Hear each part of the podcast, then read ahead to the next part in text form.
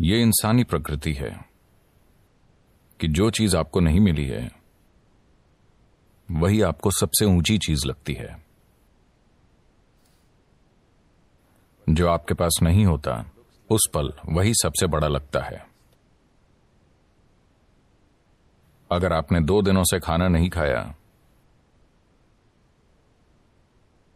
तो खाना भगवान हो जाएगा।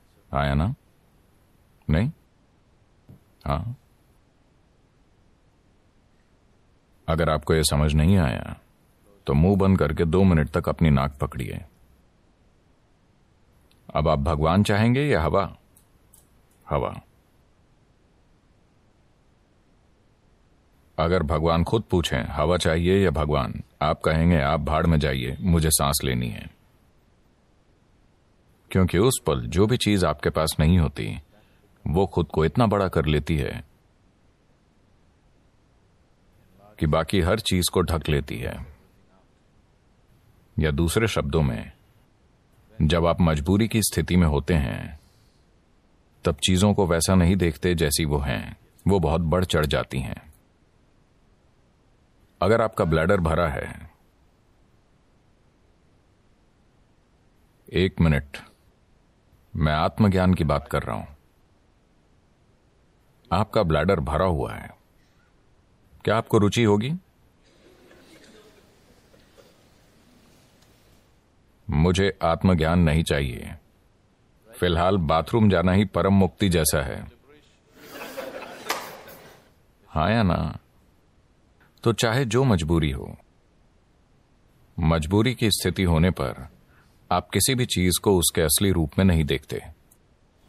You will, life will get distorted to make you think that that is it at that moment. जीवन उस पल आपको ये सोचने पर मजबूर कर देगा कि यही सच है।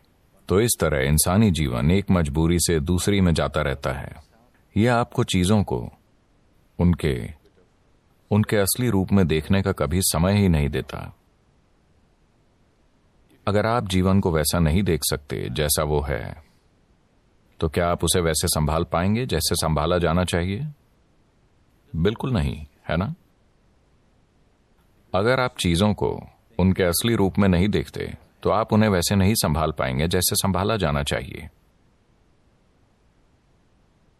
इसी कारण लोगों के जीवन और समाज कई तरह से भद्दे हो गए हैं। जब मैं भद्दा कहता हूँ तो मेरा मतलब है सामान्य।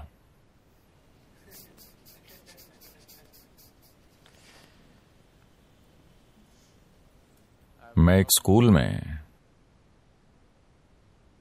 चौदह पंद्रह साल के बच्चों से बात कर रहा था।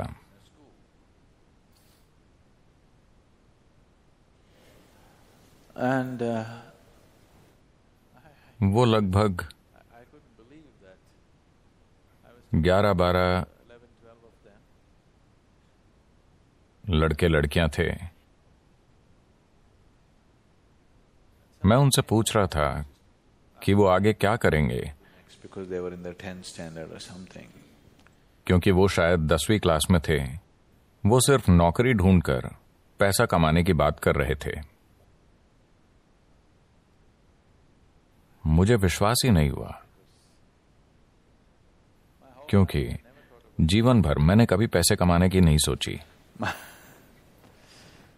मेरे पिता अपना सिर पीटते थे। इस लड़के के दिल में डर ही नहीं है। इसका क्या होगा, इसका क्या होगा? मैंने कहा, डर नहीं होना समस्या है। मुझे लगा डरना समस्या है।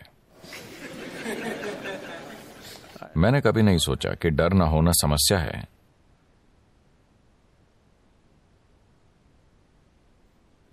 तो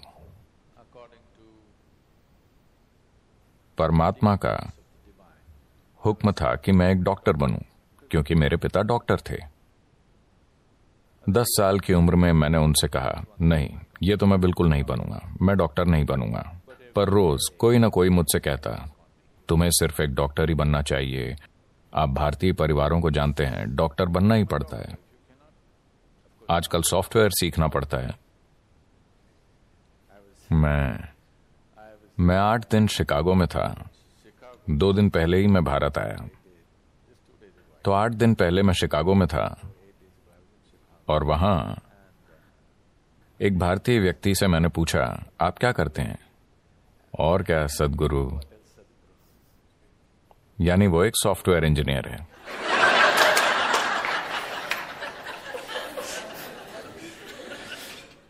कुछ समय पहले कोई कहता, और क्या? तो वो एक डॉक्टर होता। अब कोई कहे, और क्या? तो वो एक सॉफ्टवेयर इंजीनियर है। वो डॉक्टर इसलिए नहीं बने कि उन्हें शरीर विज्ञान में रुचि थी।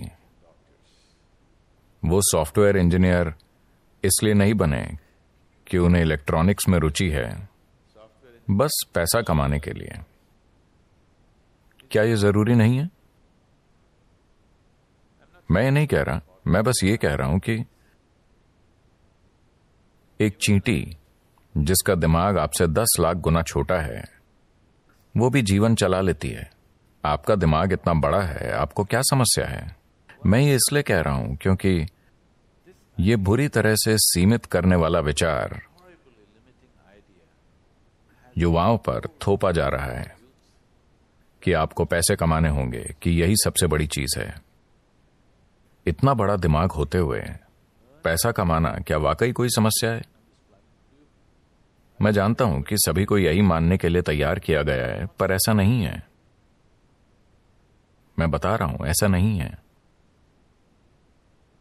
मानव चेतना के लिए पैसे कमाना एक मामूली चीज़ है, पर दुर्भाग्य से पूरी मानवता अपनी पूरी ऊर्जा और बुद्धि बस पैसा कमाने में लगा रही है।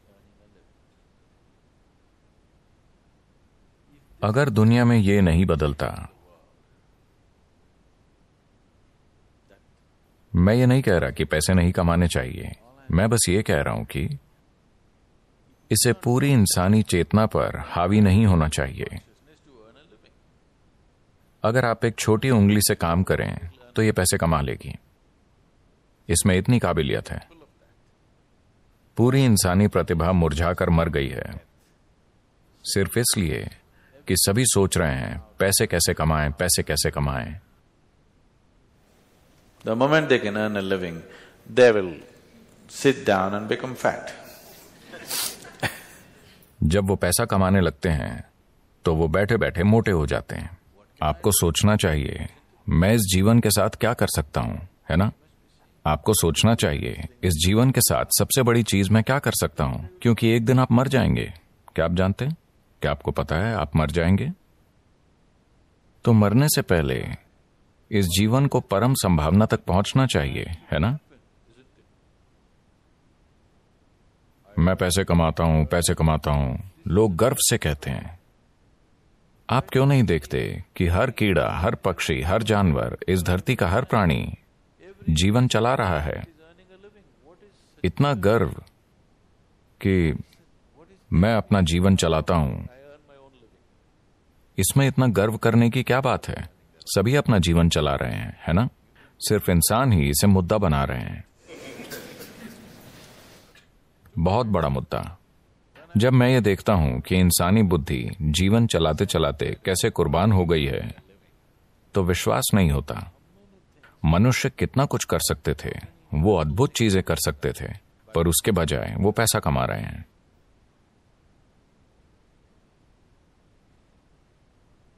तो ये बहुत ज़रूरी है। मैं सोच रहा हूँ कि हम एक लहर शुरू करें, खास तौर से स्कूलों और कॉलेजों में, कि पैसे कमाना एक छोटी सी चीज़ है। ये जीवन का प्रमुख उद्देश्य नहीं है। एक छोटी उंगली से आप पैसे कमा सकते हैं। इस बड़े दिमाग के साथ, जब चीटियाँ जीवन चला सकती हैं तो इस दिमाग को पैसे कमाने के लिए संघर्ष करना चाहिए।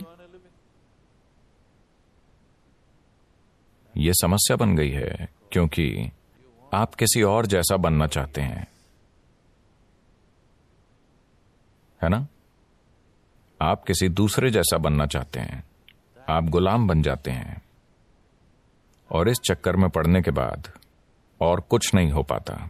आप हमेशा के लिए इसी में फंस जाते हैं।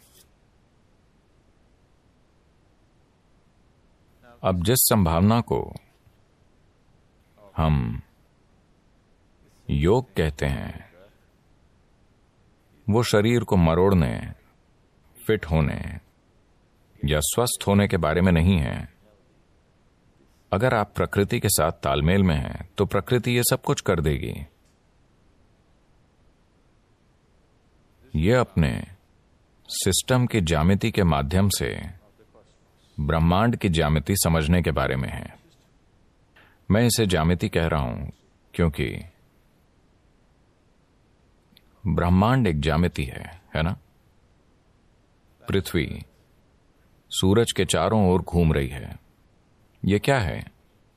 डीजल की शक्ति? क्या एक डीजल इंजन इसे धक्का दे रहा है? अगर ऐसा होता तो इंजन की आवाज़ से हम मर जाते।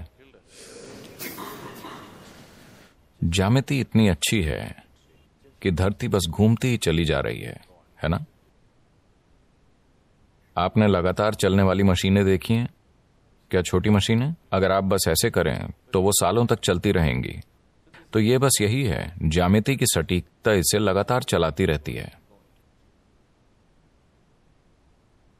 पूरे ब्रह्मांड में जामिति सटीकता है, तभी अपनी जगह पर टिका है, वरना नहीं टिकता। अगर आप अपने शरीर को एक खास तरह से संभालना सीखें अगर आपके शरीर की जामिति, बाकी सृष्टि की जामिति के साथ तालमेल में है तो अचानक एक तालमेल होगा, जिसके द्वारा आप पूरा ब्रह्मांड इसमें उतार पाएँगे। ये कोई छोटी चीज़ नहीं है। अगर आप बस ऐसे जिए तो आप हड्डी और मांस का एक टुकड़ा हैं। अगर अगर आप इसे सही कर लें तो अचानक ये कुछ और बन जाता है। शायद अब लोगों को यह अनुभव नहीं होता। क्योंकि आपके पास टाटा स्काई, डिशनेट वगैरह है। पर मान लीजिए, अस्सी का दशक है और आपके घर के टीवी में दूरदर्शन चल रहा है। आप अपना पसंदीदा क्रिकेट मैच देख रहे हैं। अचानक आपका टीवी बूप बूप करने लगा। तब आप छत पर जाते और वहाँ एक एल्यूमिनियम एंटीना होता था। ऐसा किया, कुछ नहीं आया। वैसा करो, कुछ नहीं आया। पर उसे सही जगह पर घुमाने पर, आ, दुनिया आपके कमरे में उतर आती। यह भी ऐसा ही है। अगर आप इसे सही रखना सीख गए तो पूरा ब्रह्मांड आप में उतर आएगा। तो खुद की इंजीनियरिंग का मतलब बेहतर रूप से सांस लेना ज़्यादा स्वस्थ होना नहीं है। नहीं। ये मनुष्य होने की पूरी क्षमता को जानने के बारे में है।